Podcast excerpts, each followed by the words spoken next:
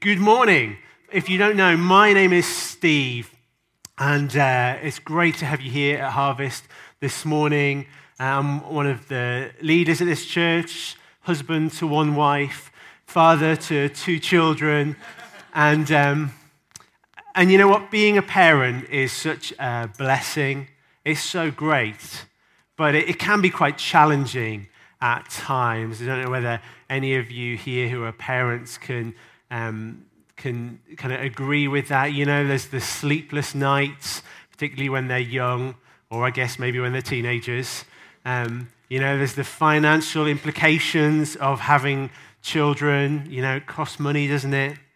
There's just this sort of sense of responsibility about bringing a new life into the world and helping them interpret what's going on and preparing them for adulthood. But I think one of the most challenging things about being a parent are those times when you have to keep a straight face when you're telling them off and they are being unintentionally hilarious. You know, they've done something wrong, and you know, you have to point it out to them, but they come up with they come up with excuses which, you know, if they showed the same kind of creativity and logical thinking and communication skills in their schoolwork, you would be so proud. And yet, somehow, what is lacking at school, they can channel it all into coming up with some brilliant, brilliant excuses. And, uh, and teachers um, experience this as well. A long time ago, I trained to be a teacher, and uh, I know there's a number of teachers here this morning. And as teachers, you hear some fantastic excuses, particularly around homework. And uh, I have 10, my top 10 excuses for not doing homework. And uh, if some of you are still at school or college or university, you might want to make some notes at this point. You might find these useful. So here we go 10 excuses why children haven't done their homework. Um, number one, my sister's friend showed me how much paper he could eat. Number two, my mother took it to have it framed.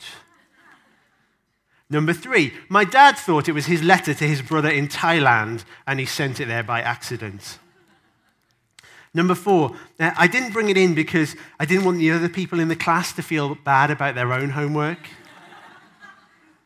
How's about this one? I didn't do my history homework because I don't believe in dwelling in the past.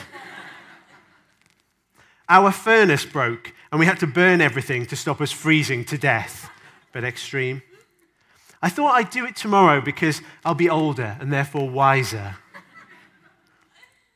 I had a cold over the weekend and I was sneezing a lot, and I, I didn't want you to get sick if I sneezed on my homework, so I didn't do it. I couldn't do my homework because I went on a rally for higher teacher pay. That's, that's a good one. And uh, here's the final one, really appealing to teachers. I didn't do it because I didn't want to add to your already heavy workload. there you go. I think that would, that would work with most teachers, wouldn't it? When children come up with excuses, sometimes they can be funny. When adults come up with excuses, actually, it's a bit less funny, isn't it? And when, you know, leaders of major Western nations come up with excuses, it's slightly concerning, not mentioning any nations in particular. This morning, we are continuing our series, which is called Optical Conclusions, where we've been looking in John's Gospel and seeing how, as well as the, the, the, sort of physical world that you see on the surface, there is a spiritual reality to life, which John highlights in his Gospel. And this morning, we're continuing that, and we're going to look at the topic of excuses. We're going to read about the, Jesus encountering people who made excuses. And in contrast, how Jesus was able to explain what was going on, and how for us, Jesus enables us to behave and act and live differently. So the words are going to appear on the screen. We're going to read from John chapter 5, verses 31 to 47. And so the context here is Jesus has been doing miraculous things, and he has been speaking about his identity, who he really is, not just that he's some great guy, but that he has a special relationship with God the Father and that he is God the Son. And the religious leaders of the day are challenging him about this. And this is what Jesus says If I testify about myself, my testimony is not valid. There is another who testifies in my favor, and I know that his testimony about me is valid. You have sent to John, and he has testified to the truth. Not that I accept human testimony, but I mention it that you may be saved. John was a lamp that burned and gave light, and you chose for a time to enjoy his light. I have testimony weightier than that of John, for the very work that the Father has given me to finish, and which I am doing, testifies that the Father has sent me. And the Father who sent me has himself testified concerning me. You have never heard his voice, nor seen his form, nor does his word dwell in you, for you do not believe the one he sent. You diligently study the scriptures because you think that by them you possess eternal life. These are the very scriptures that testify about me, yet you refuse to come to me to have life. I do not accept praise from men, but I know you. I know that you do not have the love of God in your hearts. I have come in my Father's name, and you do not accept me. But if someone else comes in his own name, you will accept him. How can you believe if you accept praise from one another? yet make no effort to obtain the praise that comes from the only God. But do not think I will accuse you before the Father. Your accuser is Moses, on whom your hopes are set. If you believed Moses, you would believe me, for he wrote about me. But since you do not believe what he wrote, how are you going to believe what I say? Let's pray, shall we? Heavenly Father, we want to thank you for your presence with us here this morning. We want to thank you, Lord, that you have a heart, a vision, a plan, a purpose for each and every one of us in this room this morning. And our prayer, our heart, Lord, is that you would speak to us, that we would understand your great heart, your great intention for us this morning. Lord, as you speak to us by your word, I pray that you would bring conviction, that you would bring revelation, that you would bring faith to our lives to enable us to respond to you and your word. Would you shine a light into our lives this morning, Lord, in the name of Jesus? Amen. Okay, so in this passage, like I said, the religious leaders are coming to Jesus and they are challenging Jesus about what he has been doing and what he has been saying. And there is a principle at this time about um, not um, your testimony just on your own is not enough. You need two people to really um, testify, to really make a case. And so the religious leaders come to Jesus and challenge him and try to put him on the defensive. But you know what? You can never put Jesus on the defensive. And so instead, Jesus turns the tables on them. He says, You know what? I'm not just speaking myself. John the Baptist, who came and who you liked to listen to and who entertained you, he spoke about me.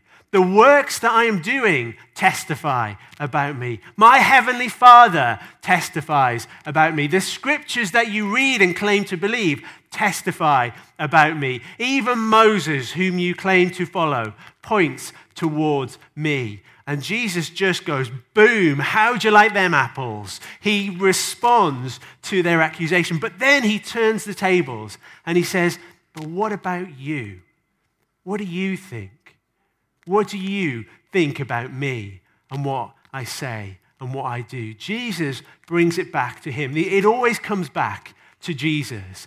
You know, it was true then and it's true now. What are you going to do with Jesus? And that's what Jesus says to them. And in response, they say, Well, we don't need to believe in you.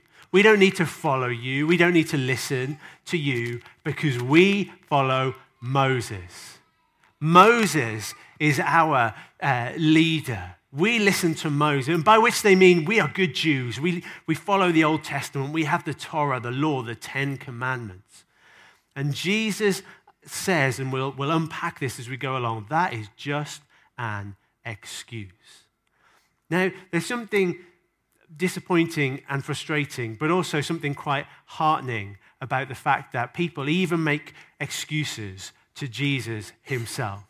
So I've, um, over the years, talked to um, a number of people about Jesus. You know, in this church, so many of us, like you heard the great testimony from Stu and Roz there about their finances, and the experience of so many of us here is that God has changed our lives in such a wonderful way. God has changed how I think. God has changed my heart. He has enabled me to do things that I wouldn't otherwise do. I am a totally different person because of encountering Jesus and giving my life to Him and becoming a Christian. And so many of us have a similar experience. And so, in response, we like to tell other people. We look around and we see the lives of our friends and our families, and we say, you know what?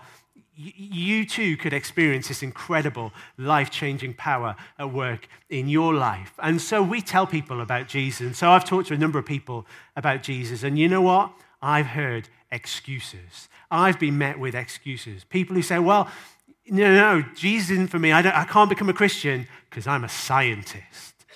I've heard people say, oh, you know, I, I, can't, I can't become a Christian because I'm a pacifist and I think religion causes wars.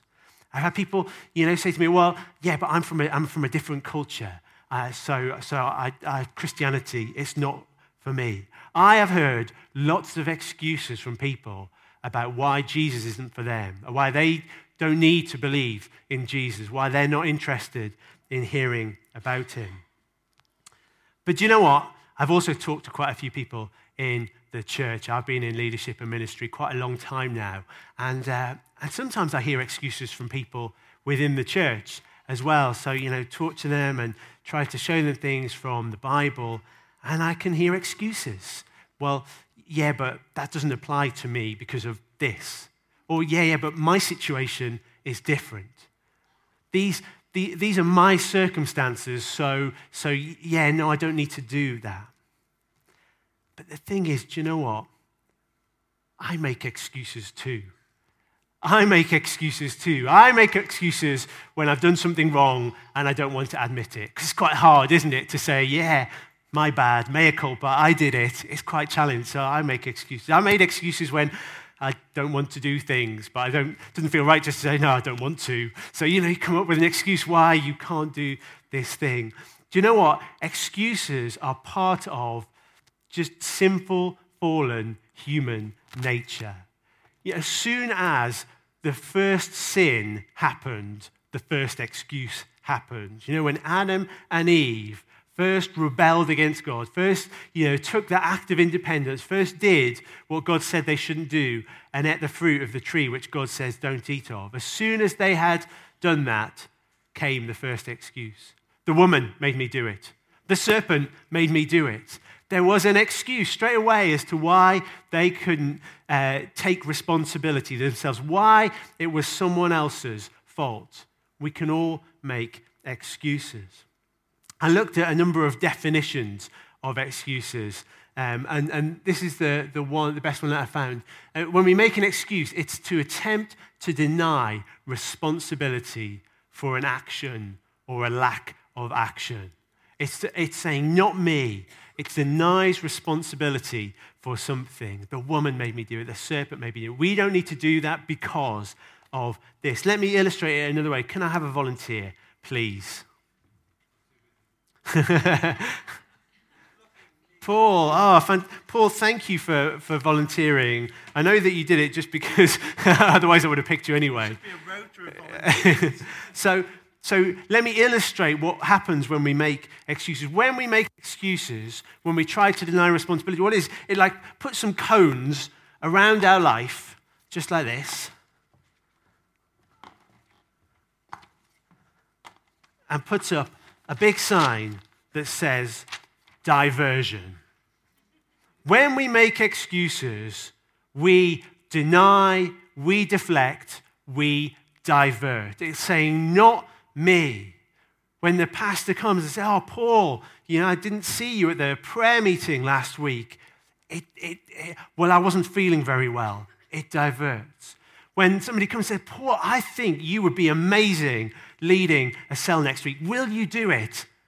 Oh, I don't think I can do that. I'm, I'm a bit busy it diverts. It's not just about making excuses for doing bad things, it's about making excuses for not doing great things. Roxana shared a fantastic testimony with me recently. So, um, a, a couple, about, probably about 10 years ago or something like that, um, when Roxana was probably, what, about five, something like that, um, we, we were doing some training, and I asked Roxana if she would um, if she would just like kick off the training by reading a psalm or doing something to encourage us. And uh, Roxana was telling me uh, just a couple of weeks ago about how, in that point, she realized that she had a choice. She could make an excuse and she could say, Oh, can, can I do it another week or can somebody else do it?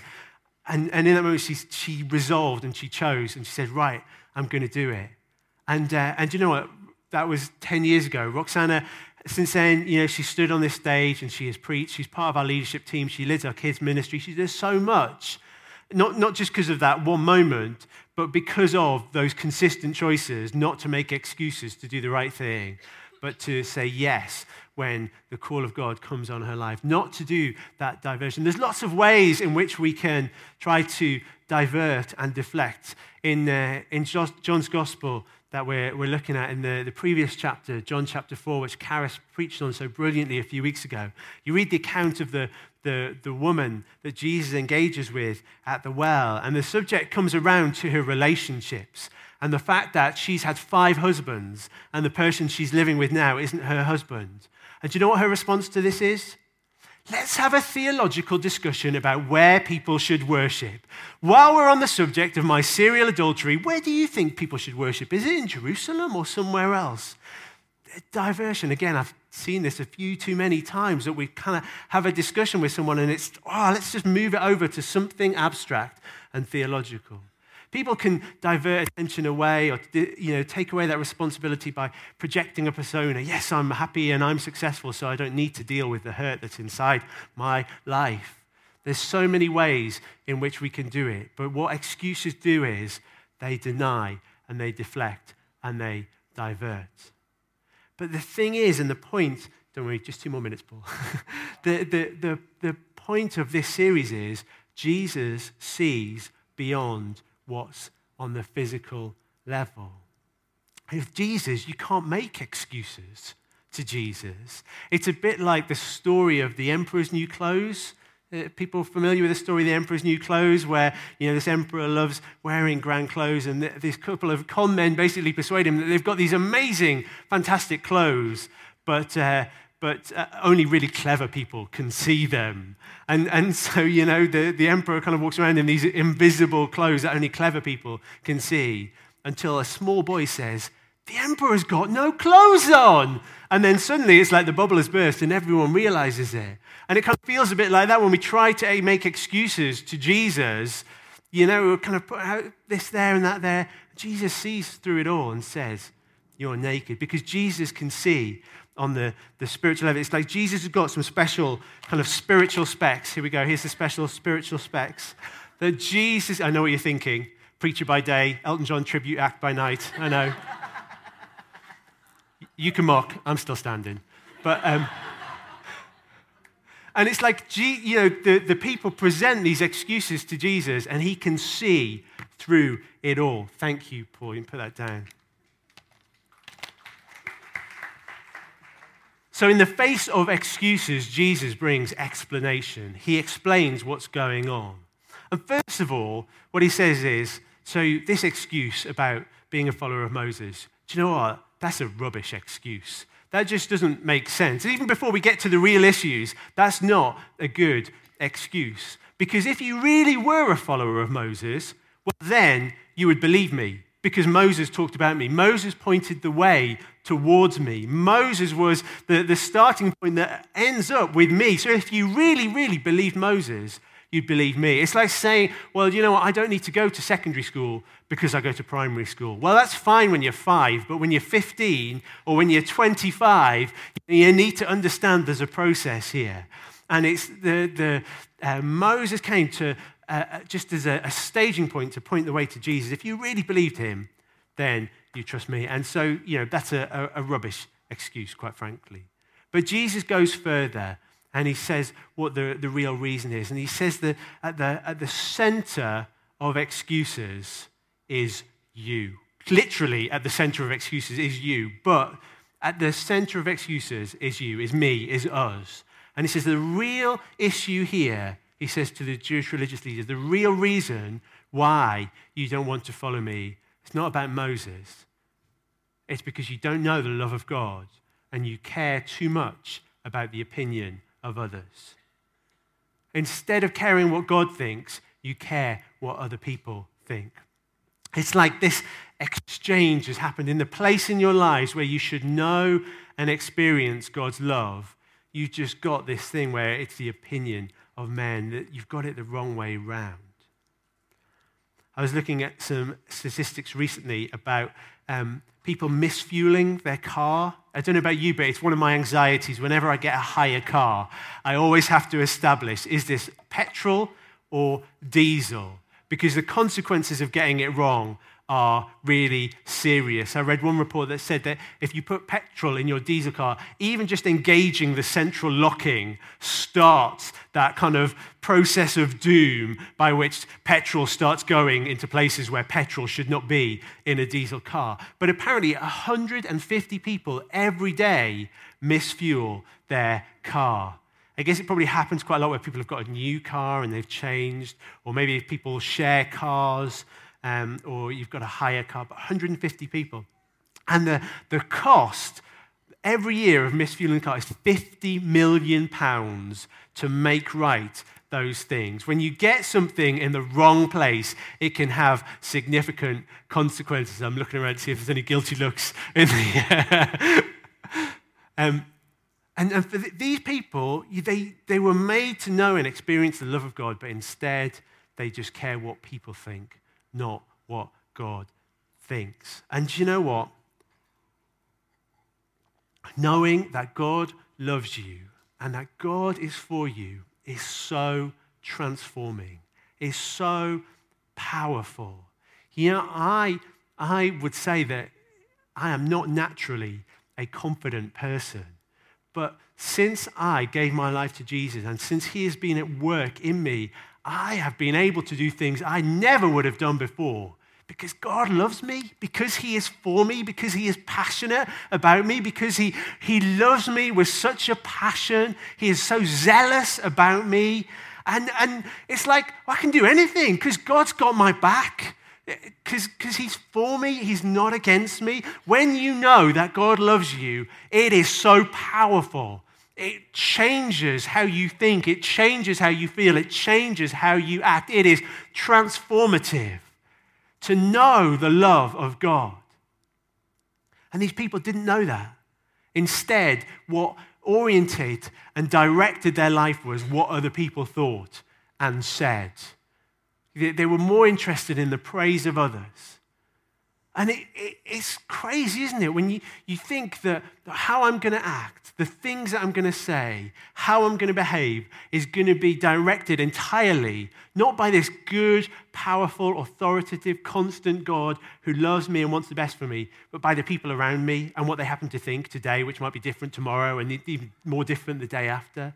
By what, how they interpret my actions, that's what's going to determine how I live. It's like getting, you know, the remote control the, of your life, like a radio control car, and just handing it over to somebody and say, do you know what? You can control what I do you can control what I say, that how I'm going to live is based on that, that I'm going to swap that for the incredible, powerful love of God.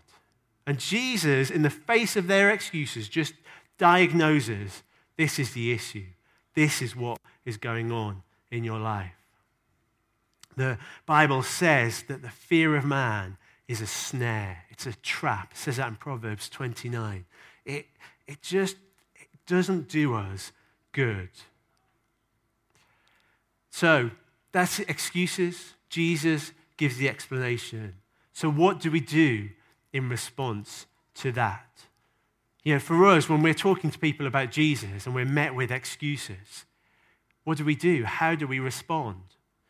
Well, I think what Jesus did teaches us a lot. I think that his kind of first thing about unpacking the excuses and, and, and sort of saying whether that makes sense or not is a, is a great thing. And I've uh, done this with people before about, you know, saying, well, oh yeah, well, I can't, I can't be a Christian because I'm a, a scientist. Or let's kind of unpack this uh, a bit more because, you know, I might need to go back to all my friends who are scientists and tell them that they're not actually allowed to become Christians. And, you know, we can talk about whether actually being a Christian is an output from scientific endeavor or whether it's an input or whether it shapes whether you do it or not and shapes your expectations. When people say, oh, I can't do it because I'm a pacifist, then you can talk about the fact that uh, Jesus came to enable us to be, be, to be people of, of peace and to bring peace. And actually, the only way that we can control our emotions and our aggression is when we let the love of God dwell in our hearts. We, I remember talking to somebody who said that he didn't, he didn't really kind of have much time for Jesus because he thought he wasted his talent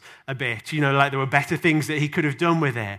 And, and you know, we talked about maybe some of the things that Jesus did and, and sort of reflecting back to him some of the things that he said. It kind of highlights actually that's not a very good excuse, is it? And so we can do that. And sometimes it's just about identifying is that is that real? I remember someone saying to me about, well, uh, what about dinosaurs? And, you know, I was tempted to say, what about them? But, but you know, it's like, well, do you know what? We can, have a, we can have a discussion about kind of history and geology and dinosaurs and stuff like that. But can I just check? Is this the real, the, the real issue for you? Is this the thing that is stopping you following Jesus? No, no, actually, it's not. It's not. And sometimes we need to kind of help people get beyond their excuses. But the real thing, like Jesus said, the real reason why people make excuses is about the heart and the mind.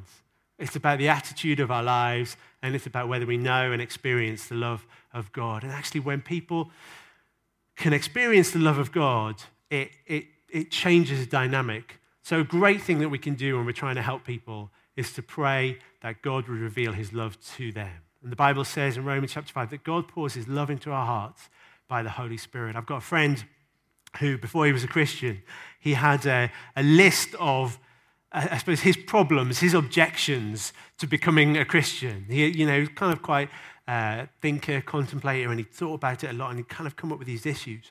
But do you know what? He got to a point where he said, God, I don't know if you're real, but if you are, will you help me with these list of things? And he said, you know, almost like one by one, these things stopped mattering. It, it, they, they kind of disappeared. They weren't important anymore because something had changed in his heart and he was able to give his life to Jesus. And he's the pastor of a church now. It's a matter of our hearts. When we pray for God to change our hearts, actually, the, the, the excuses don't seem to matter anymore. But also, we can help people with their their thinking and their reprioritizing about the opinion of God versus the opinion of others. The Bible talks in Romans 12 about being transformed by the renewing of our minds. And when we pray for people to have their thinking changed, then we can get beyond the excuses. I remember talking to someone, I've been talking to them for, for quite a while about uh, faith and things like that, and they kind of said, Oh, yeah, I've got, I, I just, they, they were sort of struggling to get it all right in their mind. And so we sat down for probably about an hour and a half. And we went from, through the Bible, from Genesis through to Revelation, and explaining how everything fitted together. And at the end of that process, it was just like a penny had dropped. Said, yes, I'm ready to give my life to Jesus now. That when we have our thinking changed by the power of the Bible, actually the excuses get put to one side. So it's a great thing to do to pray for people, to pray for a changed heart, and to pray for changed thinking. But do you know what? There is something even more powerful. There is something even more significant. There is even something so helpful in helping people overcome excuses and get beyond excuses, to, to make that exchange between the, the, um, the love of God and the opinion of others. And it's the, the principle of self service. The principle of self service. And the, the principle is this before we can serve other people, we need to sort out ourself. Self comes before service. Uh, a, a, few years ago, I, um, God was speaking to me and challenging me and working in my life around the issue of insecurity about helping me to be secure in who I am and his call on my life and what he'd made me, who he'd made me to be. And through his word, he just kind of showed me and put his finger on insecurity in my life and helped me to, to overcome and used the, um, the example of King Saul in the Old Testament. And I, have preached from that passage a couple of times over the past few years, but I'll be honest, I could preach on it every week because it's got so much life in it for me. And God's really uh, helped me break through in that area of insecurity. And do you know what I find as a result of that? Is I find it so much easier to recognize it in other people. I find it so much easier to recognize in my kind of colleagues and people I encounter and, in just day to day life and people in the church. It's so much easier because of having been through that experience to recognize where we are behaving and acting and speaking and responding emotionally in a particular way because we're not secure in our heart with who God has made us to be, because we don't know that love of God that means we can do anything. And the best way that we can help people overcome their excuses and get beyond it is when we deal with the excuses in our own life. When we are willing to say, you know what, because God is for me, because He loves me, because He's crazy about me, I can do the right thing, I can tell the truth, and I can say yes. You will never be worse off from doing the right thing with God. You will never be worse off from saying yes to God. You will never be worse off by putting His word into practice in your life because His word is good and it is pleasing and it is perfect. And when we get to a point where we say yes to God and no to excuses, well, actually, our lives are so much better. Our lives are so much better. Because that's the problem with putting up that diversion sign. When we're holding up the diversion sign and somebody comes along to help us, well, we say, over there. We say, jog on. Say, not today, thank you. We point them in the other direction. You know, here was Jesus talking to these men with an offer of life, with a, a, a fundamental, radical, life transforming message. And they said, We have Moses. No, thank you. And they're the ones who miss out. Elsewhere, Jesus tells the parable about invitation to a wedding banquet, about these people who are invited to come to the wedding banquet, and one by one, they make excuses. So, oh, I just bought a field, I need to go and see it. I've just got married. They give them excuses. But do you know what the consequence is? They miss out. They miss out on the banquet. They miss out. The inference is on the life that Jesus has for them. When we hold up the diversion sign, we divert away the help that God wants to give us. God's got a great heart and a great plan for us. And if we're going to receive all that He has for us, we need to rip up the diversion sign and we need to say, I'm going to stop making excuses because I want some help. I don't want to go on trapped in a cycle of doing things that frustrate me. I don't want to go on living in the hurt of the past. I don't want to go on being frustrated that I, I can't break out of my, my little bubble that I live in. I can't, I, I don't want to be so uh, shy and retiring. I don't want to be so fearful. And the only way we can get the help that we need is if we stop making excuses for our behavior and get the help that Jesus has for us. And it's true for us and it's true for the people that we're trying to help. So this morning, I'm going to invite us to make a response. And it's a very simple response. It's to stop making excuses and to say yes to God. I wonder whether I can invite us to stand so we can pray in response to this.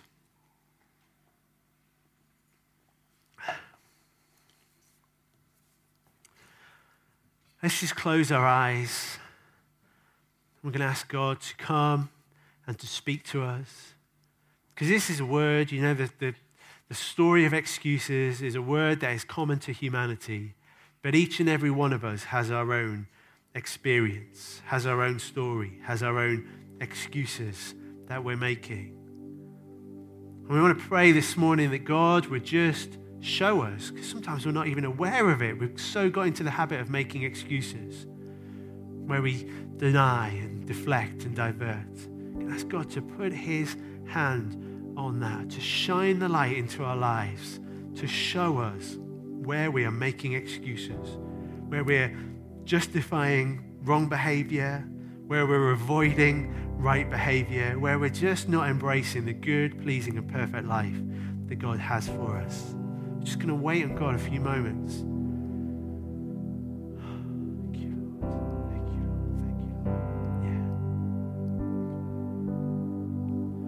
The first response this morning, I believe, is if you're here this morning and you've never responded to the Lord Jesus personally, and maybe you have been making excuses.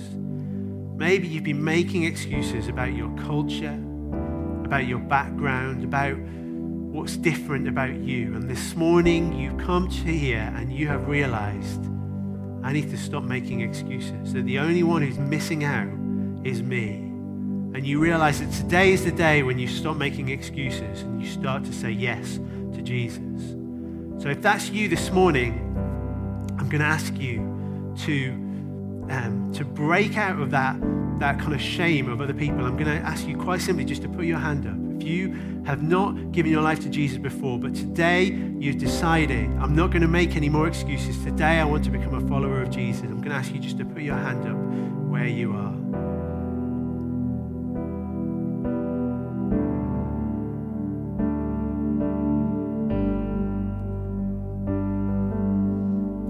That's great.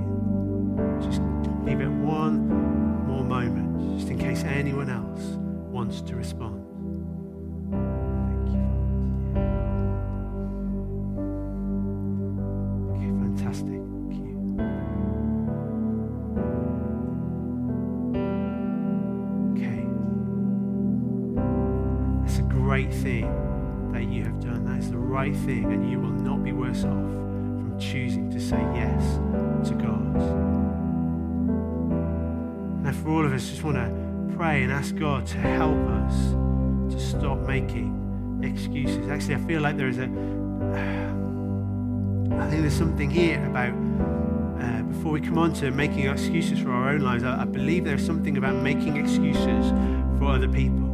I think there is something about parents excusing the behavior of their children, of saying, you know what, it's not too bad, it's okay. And the reason that we do that is because we get our identity about being a good parent because of the behavior of our children. And I want to say this morning if you're a parent, your identity as a parent does not come from the behavior of your children, it doesn't come from their achievements. It comes from the Lord Jesus. It comes from the fact that He loves you with a passion and a determination and a zeal that never fades and never goes away. So if you've been making excuses for the behavior of your children and excusing it away in a way that means that you can't get help, we love helping people in their parenting and with their children. You know, if you've been making excuses because you fear how it looks to you, today's a day to stop making excuses and to get help. I believe there are also people who seems a strange thing, but have been making excuses on God's behalf, been given reasons why God might not, why God won't, why God isn't. And you know what? God does not need you to make excuses for Him. He is big enough, mighty enough, powerful enough to do the right thing. And I believe the reason that we make excuses on God's behalf is because we don't really believe that He will do what He says He will do. Well, today is the day to reject the excuses, to say no to excuses and say yes to God and to take God at His word. Lord, I want to pray for anyone that that, that applies to here this morning, making excuses for other people. Lord, today we choose to say no to excuses and yes to God. Lord, would you release us?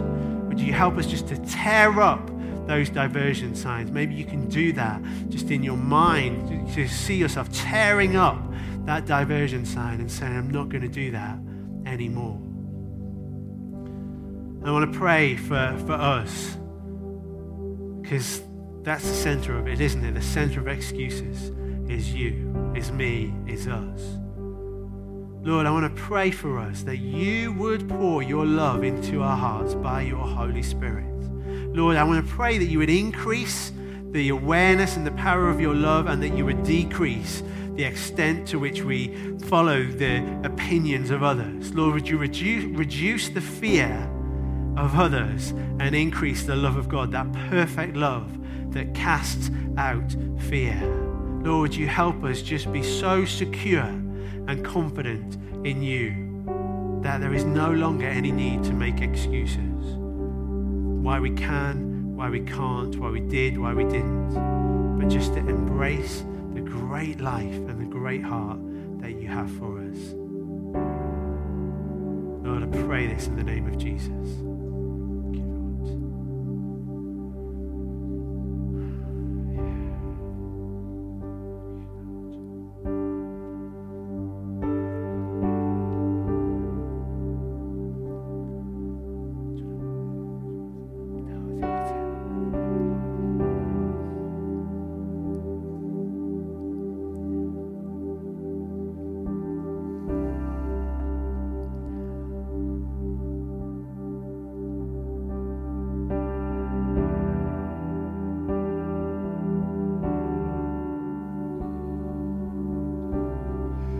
Thank you for this time together. We thank you for all you've spoken to us. We thank you for all you've moved in our hearts.